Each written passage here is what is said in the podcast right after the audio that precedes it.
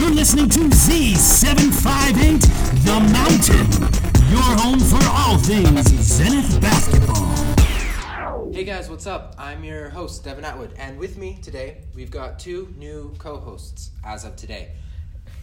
Hi, I'm Blake Chen. And I'm Quinn Barton. In case you're a first time listener, this is a podcast where we give you everything you need to know about Zenith basketball. So, I totally lied last week when I said I'd be doing a podcast on, th- on the Thursday after Christmas. Because of work, I wasn't able to make it to any of the games, so it just never happened. Um, now, we're going to be splitting this up a little bit. Uh, Blake and Quinn are mostly going to be covering the recap and the upcoming schedule, and I'll be more focusing on the alumni interview.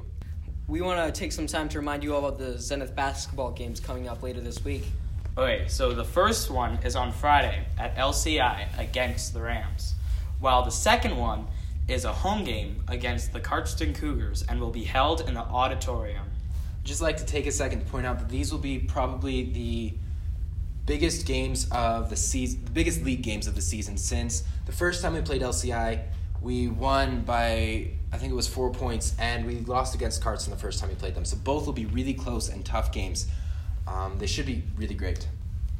Um, in case you didn't know, the auditorium is the gym with the big dome ceiling. There should be signs if you need to find it. Also, make sure you show up a little early if you want to get seats in the auditorium. The seating's pretty cramped. Now, here's a recap of the Sugar Bowl. Since the last podcast, the Zeniths played in the prestigious Raymond High School Sugar Bowl and got Constellation.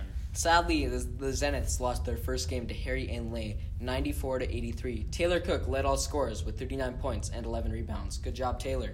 Next game will beat the Camrose Trojans 87 to 59 and then finish the tournament with Constellations after beating the Ross Sheppard T-Birds 93 to 74. But hey, Constellation is not so bad, right? Raymond got fourth in their own tournament. Okay, now we have an interview with Bill Alston before Blake gets us fired. So I've got Bill Alston with me, and um, what does it mean to you to be a Zenith? And then what are some of your experiences uh, being a Zenith and some memories you have? Zenith to me means high expectations. It means excellence. It means uh, top-notch effort. Uh, it means the top of any journey. Uh, to me, also Zenith is kind of a source of pride. Uh, it means great effort, uh, excellence. As far as life lessons learned, um, certainly as a Zenith, I learned hard work, uh, 7 a.m. practices, teamwork, following directions. I learned to follow a coach and a leader, to do your best even when you think you can't, uh, to finish a game even, even if you're down by 20. I learned how to, you know, control my temper, control my actions. Um, my coach was Ray Stevenson. Uh, in the 60s, he was a member of the Canadian Men's Championship team. He, uh, you know, spent a lot of time with us, um, made good rules. We had uh, rules to live by. Couple times in my experience, there were some boys who were caught drinking on a weekend, and uh, even if they were a star, Mr. Stevenson wouldn't let them uh, practice or play for the next week. I had another coach, Dave Lowry. Uh, Dave, you know, taught me uh, sacrifice, uh, precision. We had a lot of drills. As far as uh, specific players, probably the best player on our team was John Balverson. He was uh, he was left-handed. He was really crafty and smooth. He liked to drive the baseline. Um, after high school, he played at the University of Alberta Golden Bears. Rick Ponemar was our center. He was only about six two, but he played like he was six five. And um, Ray Stevenson also started what was called the opening tournament. It was usually the last week of November, and it was it was held the last week of November for probably 30 years. We were the first uh, Zenith team to win that opening tournament. We played Raymond in the final.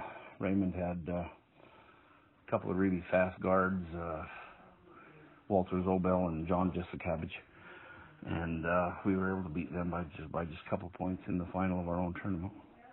We went, uh, we won the St. Francis tournament in Calgary. Um, we, uh, my year I graduated, uh, so this would be March of 73.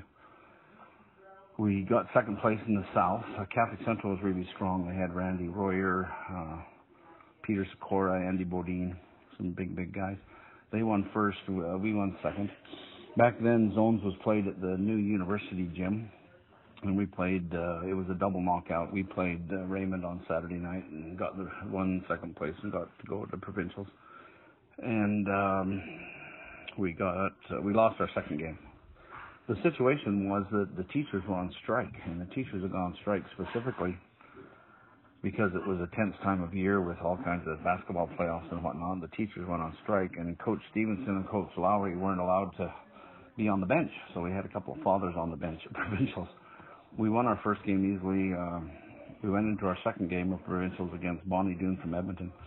We had beat Bonnie Doon by 27 at the Sugar Bowl, and we got into a defensive battle with them. Uh, they had a couple of fast guards that knew how to handle the ball, and we lost 44 to 42 in that second round game. Anyways, to all the current Zeniths, uh, wish you luck, and uh, I hope that you'll represent the school and Magrath and 500 youth and 3,000 people in the area the best your ability. Uh, high expectations, excellence, good effort, and the word zenith means the top of your game. Thank you. Thank you, Bill. And thank you to everyone who's listening. Uh, I'm Devin Atwood. I'm Blake Chen. And I'm Quinn Barton. And we'll see you all next week as we reach new heights on Z758 The Mountain.